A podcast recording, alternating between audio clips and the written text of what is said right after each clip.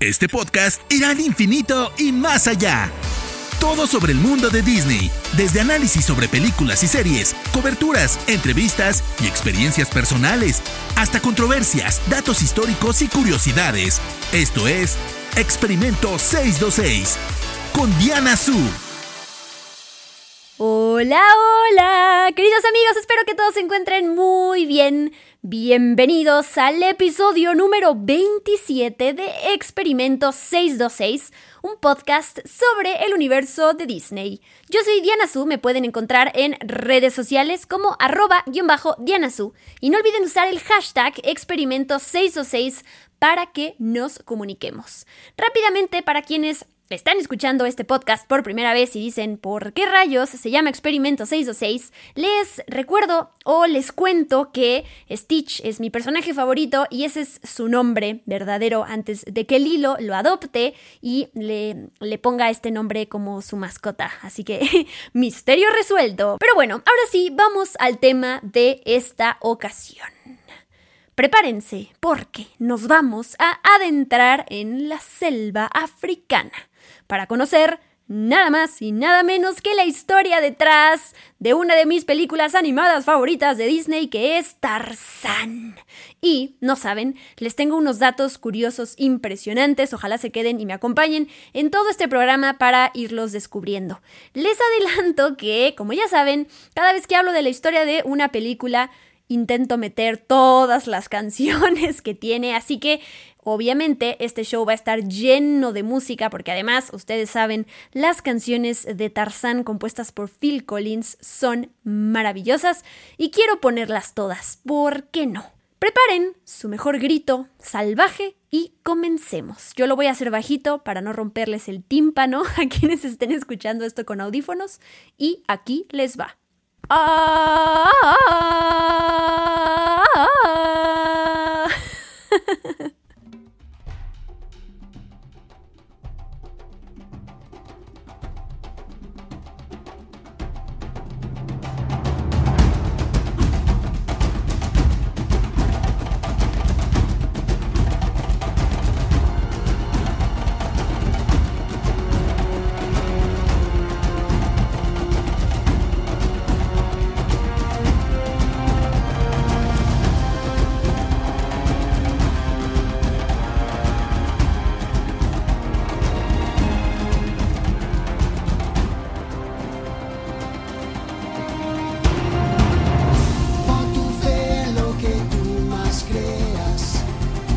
Ser dos mundos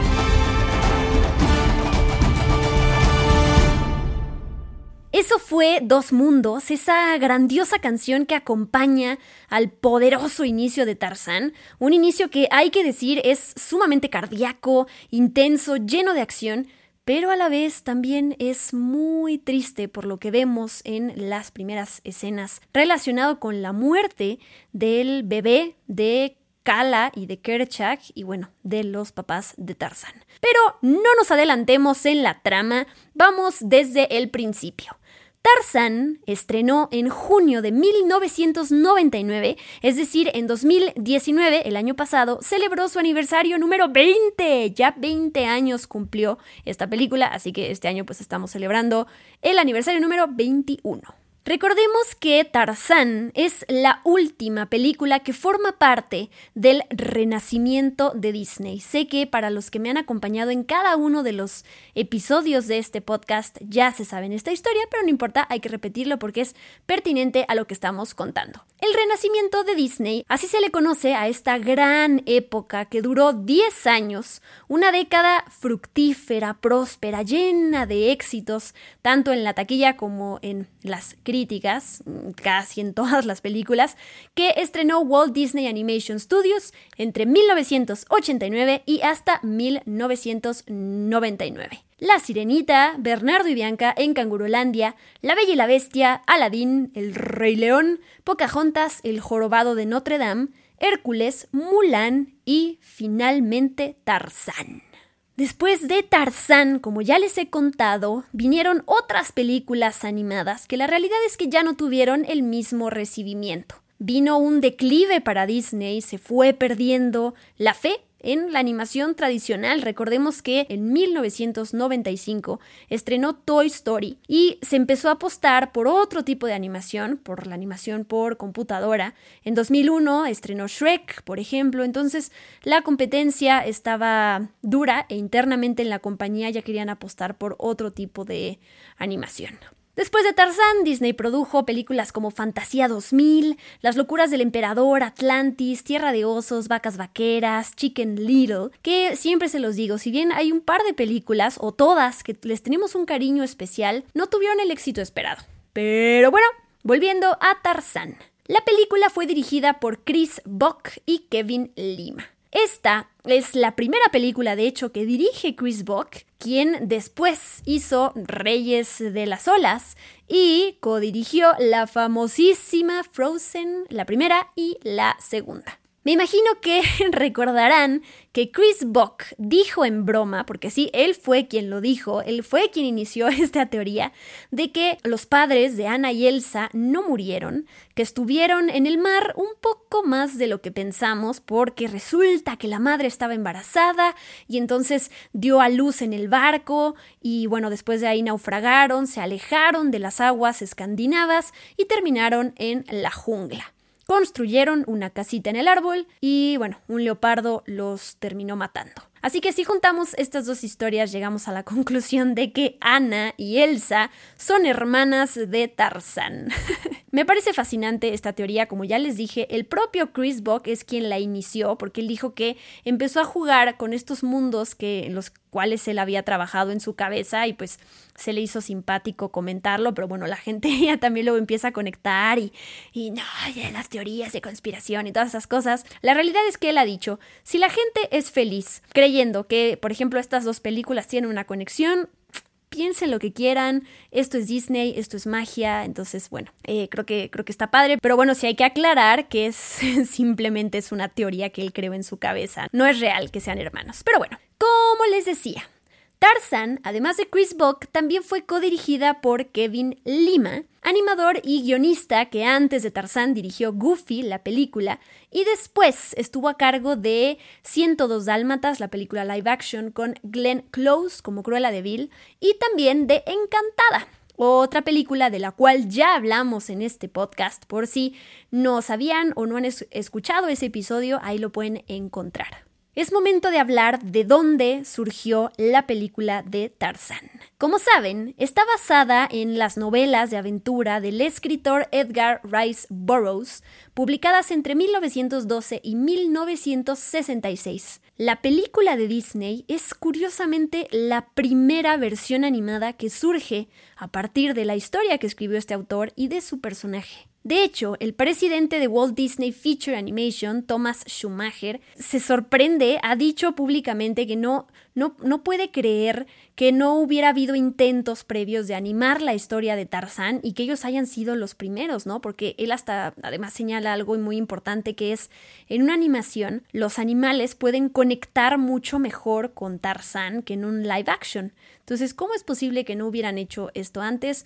Me imagino que tiene que ver con la complejidad de la animación o si hubo intentos y no se lograron financiar.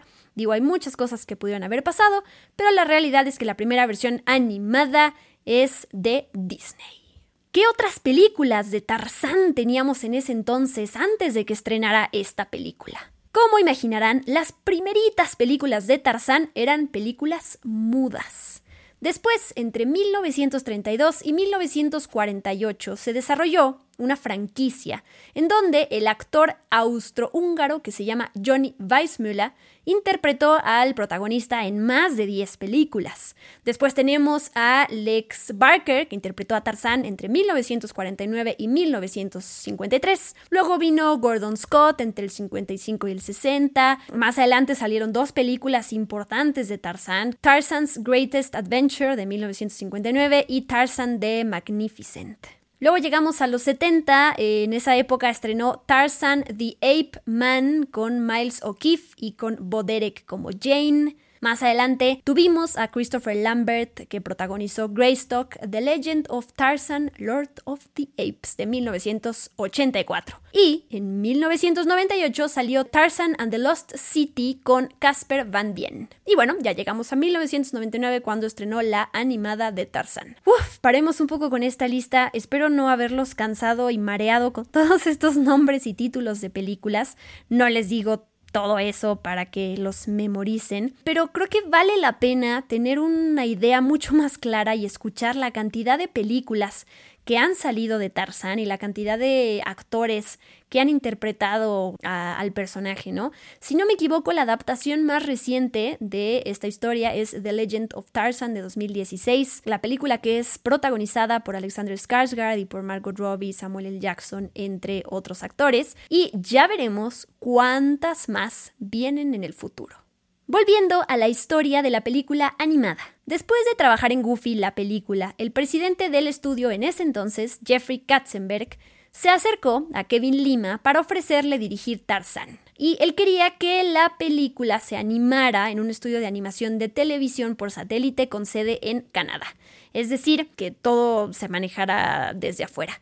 Y esto no le gustó a Kevin Lima porque, eh, y él se resistió, de hecho, debido a las complejidades que él ya veía venir de la animación, que estaría a cargo de animadores sin experiencia y además lejísimos, ¿no? Entonces, después ya de que Katzenberg se fue de la compañía de Disney, Kevin Lima nuevamente fue contactado para dirigir Tarzan, ahora por Michael Eisner, quien decidió que la película se produjera a través de la división de Feature Animation. Con esto, Kevin Lima ya estaba mucho más convencido, así que se puso a leer Tarzan of the Apes de justo de Edgar Rice Burroughs y a partir de ahí empezó a visualizar cómo iba a poder ser la película y, empezó también a visualizar esa escena, ese momento sumamente lindo en la película. De hecho, hay dos momentos en donde vemos cómo los personajes juntan la palma de sus manos, ¿no? Uno sucede con Tarzán cuando es pequeño con su mamá adoptiva, Kala, y por el otro lado Tarzán cuando conoce a Jane y bueno, juntan sus manos. Estos momentos súper icónicos de la película, él ya empezaba a desarrollarlos en su cabeza. Les comparto algo que opinó Kevin Lima en su momento. Él dice, estaba buscando algo que subrayara la sensación de que Tarzán es parecido, pero diferente de su familia de simios. La imagen de tocarse las manos se concibió primero como una idea de cómo Tarzán se da cuenta de que él y Jane son físicamente iguales. Después de que Kevin Lima estudió el libro por varios meses, se acercó a su amigo Chris Buck, quien acababa de terminar su trabajo como supervisor de animación en Pocahontas, y le preguntó si estaría interesado en servir como codirector de Tarzan. Al principio, Buck la verdad es que se, mostró bastante escéptico, pero se dejó llevar después de escuchar las ideas que Kevin Lima tenía para la película. Fue en abril de 1995 que por fin se confirmó que Disney estaba trabajando junto con Lima y con Buck en una adaptación al cine animada después de haber obtenido los derechos de la historia de la propiedad de Edgar Rice Burroughs. Uno de los guionistas de Tarzán es Tap Murphy, que acababa de terminar su trabajo en El Jorobado de Notre Dame y que, por cierto, también trabajó como guionista en Atlantis, en Tierra de Osos, más adelante. Pero bueno, él comenzó a desarrollar un guion para la película animada de Tarzán en enero de 1995. Murphy, de hecho, sugirió que en la película, en el tercer acto, viéramos cómo Tarzán se va a Inglaterra como justamente pasa en el libro. Pero los directores fueron los que sintieron que esa idea era incompatible con todo el tema central de la película, lo que define a una familia, y entonces lo, lo dejaron fuera para mantener a Tarzán en la selva tuvieron que hacer una reestructuración del tercer acto que tenía planeado este guionista y entonces redefinieron el papel de villano e inventaron una forma de poner en peligro a los gorilas para que justo Tarzán tuviera que quedarse en, en, la isla. Entonces fue como se creó tal cual el villano como lo vemos en la película, que es Clayton.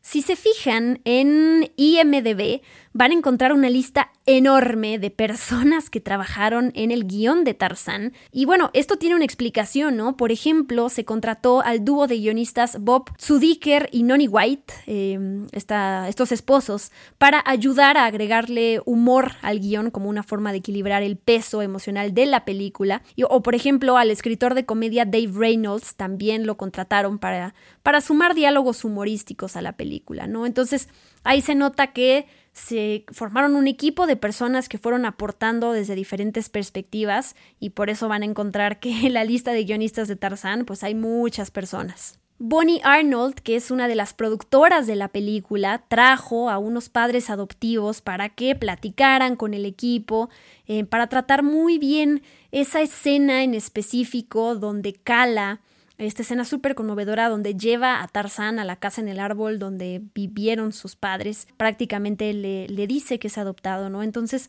para todo hubo muchísima gente, como todas las producciones de Disney lo tiene, que son supervisadas por gente especialista en sus áreas para hacer las películas y las historias, pues que tengan sentido, que sean realistas y que también siempre, siempre tengan esta parte humana.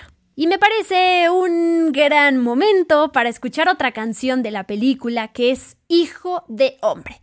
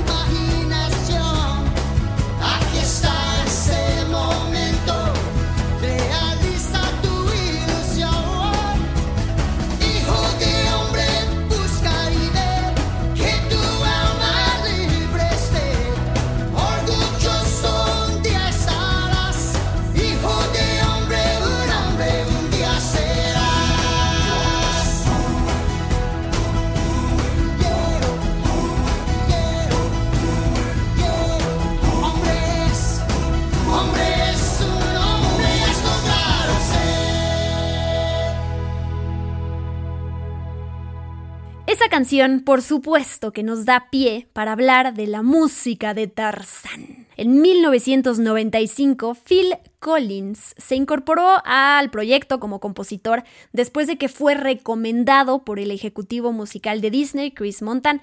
Gracias Chris Montan por haber metido a Phil Collins en esto. Fíjense que hubo un cambio significativo en comparación a las películas animadas pasadas de Disney que uno piensa, bueno, esta película también tiene música, también es un musical como las animaciones pasadas sobre todo del renacimiento de Disney, ¿no? Y no es así. Los directores Kevin Lima y Chris Buck decidieron no seguir la tradición musical de que los personajes cantaran. No querían que Tarzán cantara. De hecho, Kevin Lima dijo, no podía yo ver a este hombre semidesnudo sentado en una rama, de repente iniciando una canción, ¿no? Pensé que sería ridículo. Así que, si se ponen a pensar, pues no es una película musical en el sentido en el que los personajes vayan caminando cantando canciones, sino que Phil Collins interpreta las canciones de la película y funge como pues como un narrador. Esa es la diferencia de las películas que veníamos viendo como Simba si cantaba, La Bella si canta, La Sirenita canta, ¿no? Tenemos todos estos personajes que irrumpen en una canción y esa es la diferencia con esta película, que si bien tiene música, pues no es un musical como tal. Tarzán, para que sepan, se dobló en 35 idiomas, la mayor cantidad para cualquier película de Disney en ese momento, y Phil Collins grabó sus canciones en inglés, pero también en francés, en italiano, en alemán y por supuesto que en español. Según Collins, la mayoría de las canciones que escribió para Tarzán procedían de la improvisación y de sus primeras reacciones al leer el guion y el tratamiento que le estaban dando. Me parece impresionante, de verdad, pensar y reflexionar sobre esto, ¿no? Cómo trabajan los compositores, los creadores de música que pueden traducir palabras, escenas, personajes en música. A mí me parece una cosa fascinante, un talento que evidentemente la mayoría pues no tenemos y que cuando alguien tiene esa capacidad de ver algo, leer algo, sentir algo e inmediatamente saber cómo, cómo traducirlo en música, me parece impresionante. Pero bueno, Phil Collins se encargó de las canciones cantadas, pues, y el score instrumental fue compuesto por Mark Mancina, que trabajó como productor en la música del Rey León, ¿no? Para que tengan estos dos nombres Claro que está Phil Collins, pero también Mark Mancina está detrás justo del, score instrumental. La canción En mi corazón de Tarzán se llevó el Oscar a Mejor Canción Original en el año 2000. Fue eh, el único premio de la Academia que se llevó esta película. En mi corazón, para quienes ya escucharon el episodio de este podcast dedicado a las mejores canciones de películas animadas, esta está en el número 2.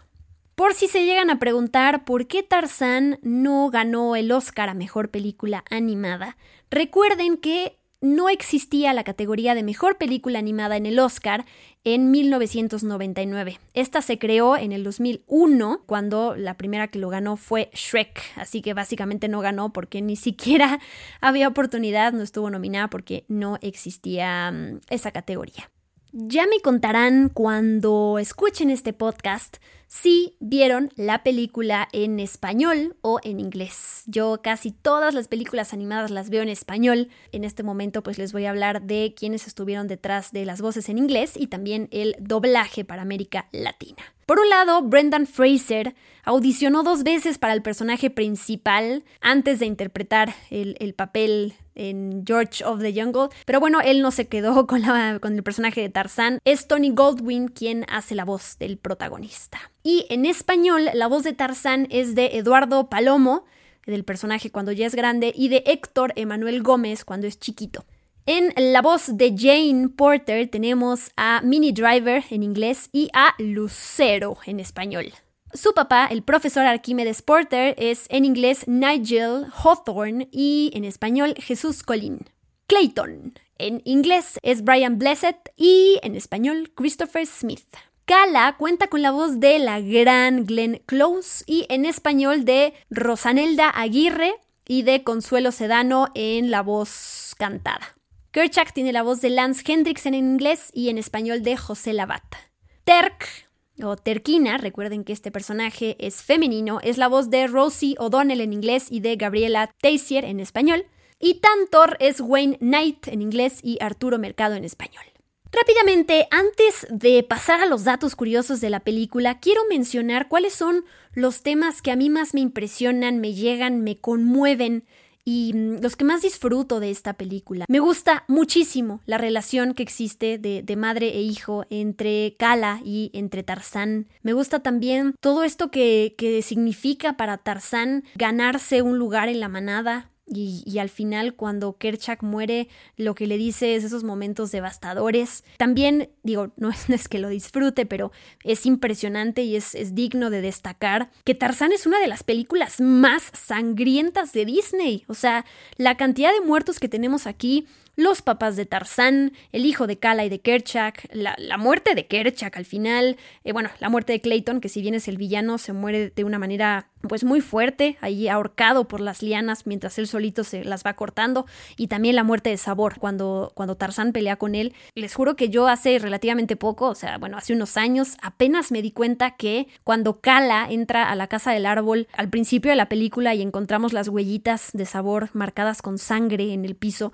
yo no me había dado cuenta que los papás de Tarzán se ven ahí tirados muertos. Yo me impresioné, o sea, ya no puedo dejar de verlos cada vez que veo la película y qué bueno que no los notaba de chiquita porque están ahí tirados, o sea, a simple vista, en una esquinita. La verdad es, muy aterrador y perturbador.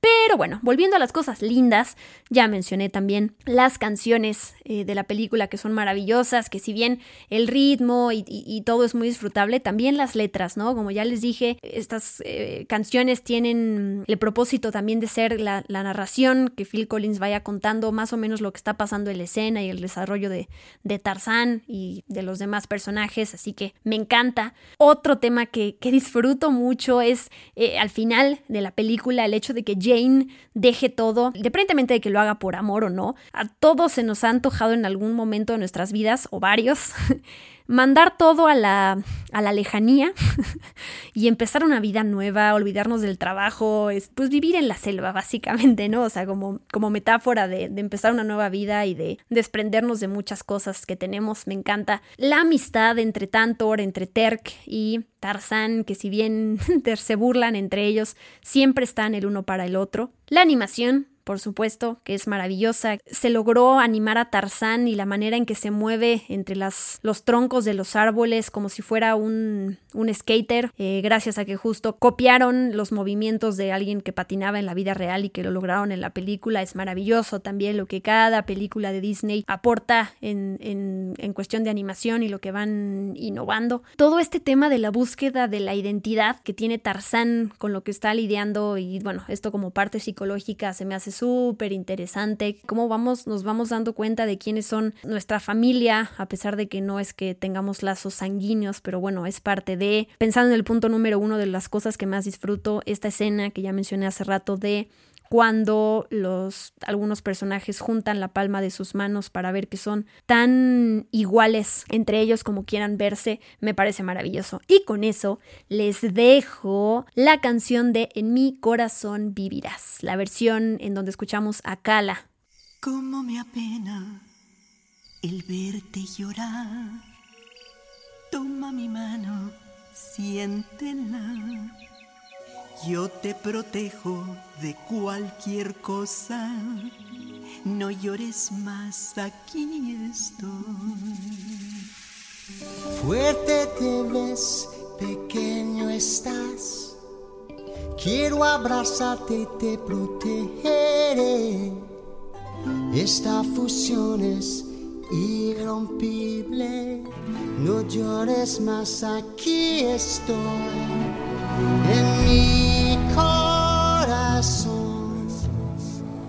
Tú vivirás. Desde hoy será y para siempre amor. En mi corazón, no importa qué dirán dentro de mí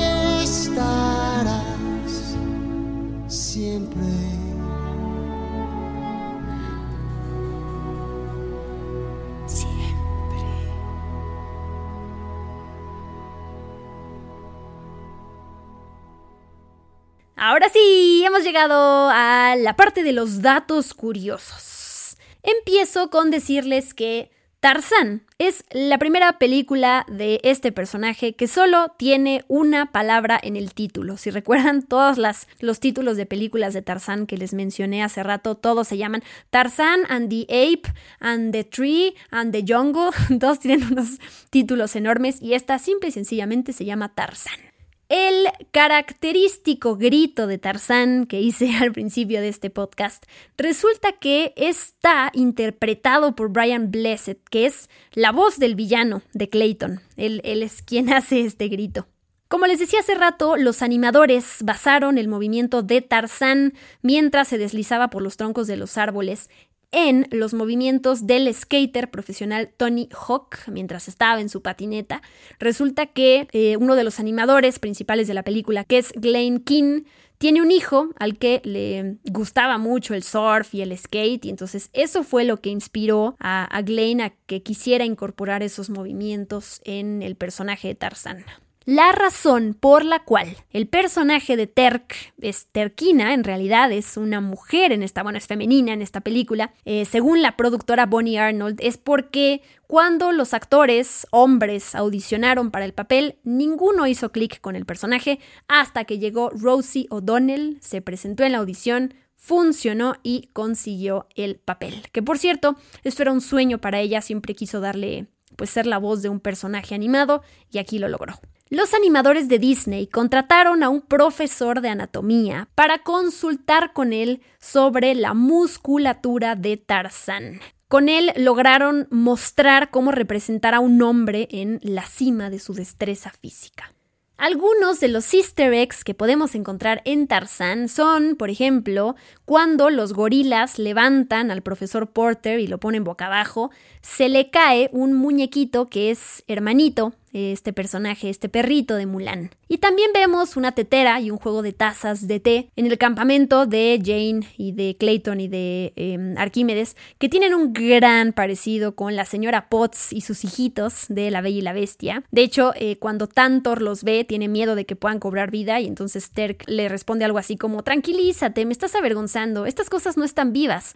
El atuendo de Clayton fue diseñado para parecerse al pelaje eh, amarillo de sabor para designarlo como el nuevo villano. Cuando lo presentan, de hecho, a Clayton, está cubierto de sombras que le dan la apariencia de manchas similares a las de sabor. No sé si se habían dado cuenta de esto, pero bueno, cuando vean la, película es un, es un dato que pueden checar. Además, la, iluminación durante el duelo de Tarzán contra Sabor es clave y es simbólica porque siempre que Tarzán está a salvo de Sabor es cuando está en la sombra, pero es vulnerable cuando está fuera de las sombras. De hecho, esto se refleja también en los gorilas y cómo viven. Siempre eh, eh, sabemos que están a salvo en sus nidos de árboles aislados y sombreados, pero cuando salen de esas sombras, pues sabemos que están más vulnerables. Algunas diferencias con la historia original de eh, Edgar Rice Burroughs. Tantor era un viejo elefante que no le caía bien a los habitantes de la selva. Sabor era una leona. Tercos, que bueno, me imagino que es el personaje de Terquina, era un mono macho y era el archienemigo de Tarzán dentro de la manada. Además, Kerchak es quien asesina a la familia de Tarzán, al padre, en realidad, porque bueno, eh, tengo entendido que la madre muere de causas naturales para la canción de Desbaratando el Campamento, en donde vemos cómo Terk y sus amigos y Tantor hacen un desastre tal cual en el campamento de Jane y de su papá. No sé si recuerdan, pero Phil Collins trabajó con NSYNC para grabar esto.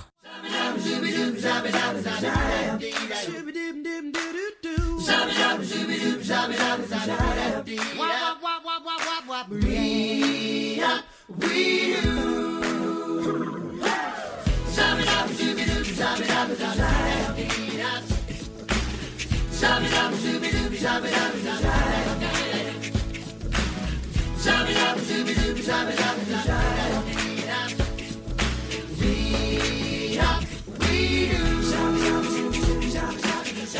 up, we do. We do.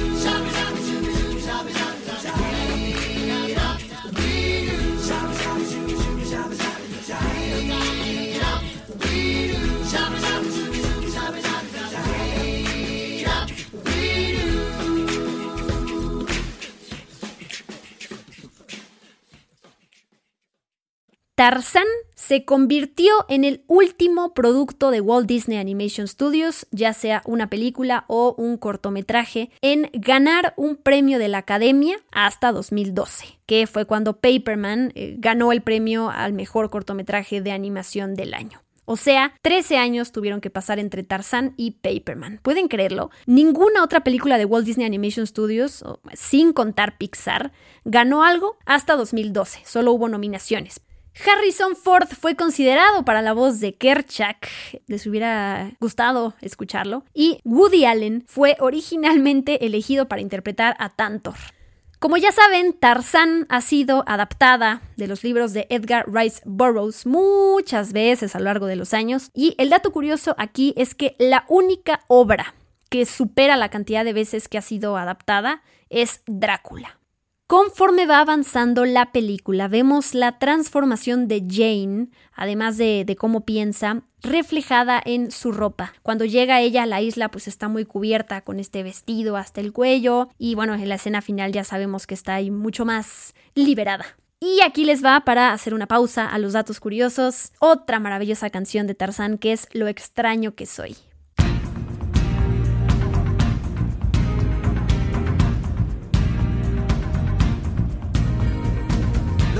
Hoy, lo haré también. Dime cómo es y aprenderé.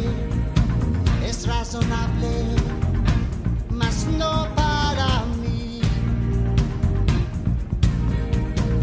Sé que hay tanto por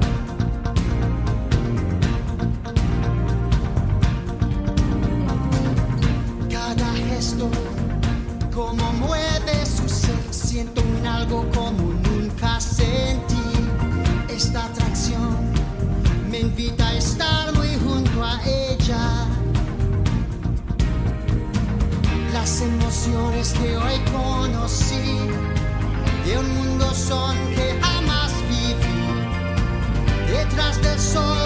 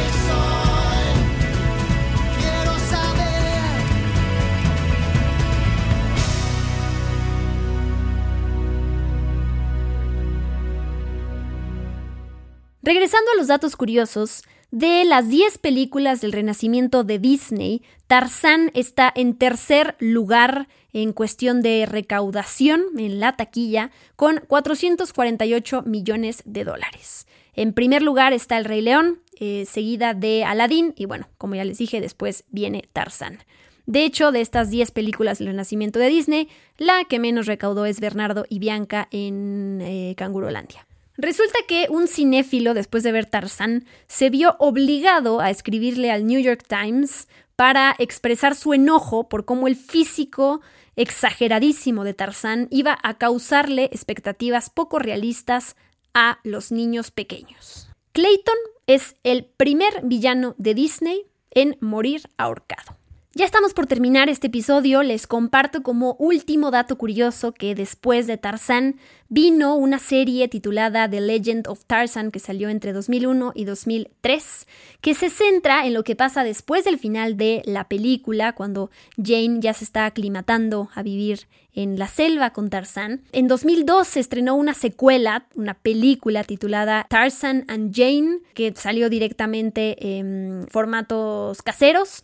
En 2005 estrenó Tarzan 2 que en realidad dice dos, pero es una precuela porque se centra en Tarzán cuando era pequeñito. Y bueno, también de la película animada de Disney se deriva varios videojuegos y un musical de Broadway que solo duró la puesta en escena solo duró un año. Y yo, para complementar esta información, recuerdo que en el parque de Animal Kingdom, en, en, Orlando, Florida, me tocó ver un show en vivo justo de Tarzán, en donde, si no mal recuerdo, los actores andaban en patines en el show. Pero bueno, lo terminaron quitando. Y con eso, amigos míos, terminamos de hablar de la historia detrás de la película animada Tarzán de 1999 y datos curiosos. Gracias, gracias por acompañarme. Recuerden que nos escuchamos cada semana, los miércoles, sale un nuevo episodio de Experimento 626 que grabo con muchísimo cariño y con muchísima información para que los fans y los no tan fans de Disney siempre tengan algo que aprender y algo que, disfrutar conmigo. Recuerden que todos los episodios de este podcast, Experimento 626,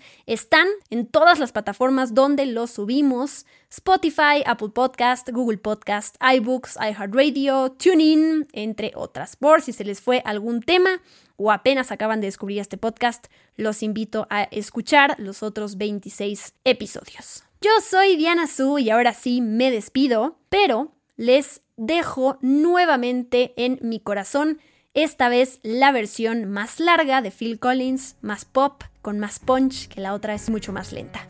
Nos escuchamos a la próxima. Bye bye.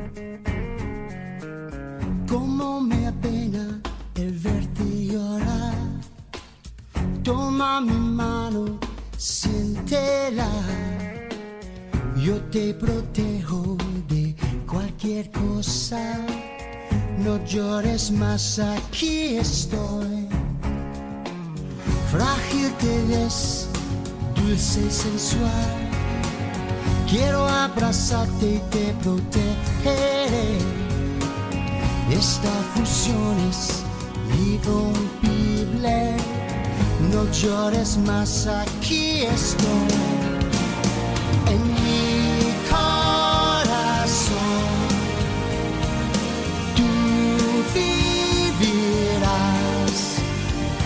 desde hoy será y para siempre amor.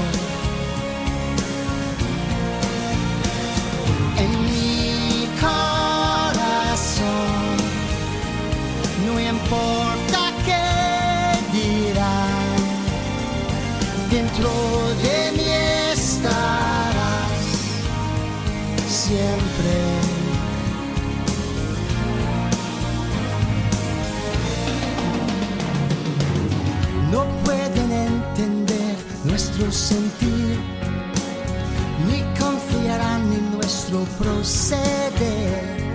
Sé que hay diferencias, más por dentro somos iguales tú y yo.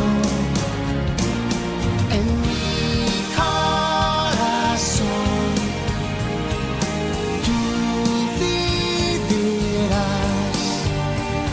desde hoy será para siempre amor. No escuches ya más que pueden saber, saber si nos queremos mañana y hoy entenderán. Lo sé. Tal vez el destino te hará pensar, más la soledad tendrás que aguantar. Entenderán,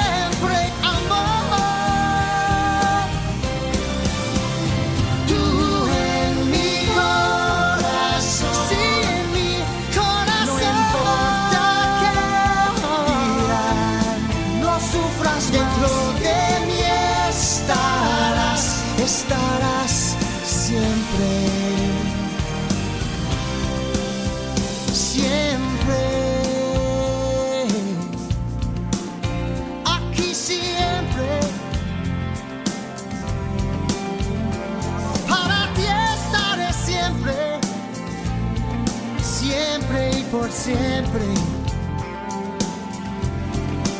Solo mira a tu lado. Solo mira a tu lado. Solo mira a tu lado. Yo estaré siempre. Esto fue Experimento 626 con Diana Su. Gracias por acompañarnos. Los esperamos en el próximo episodio.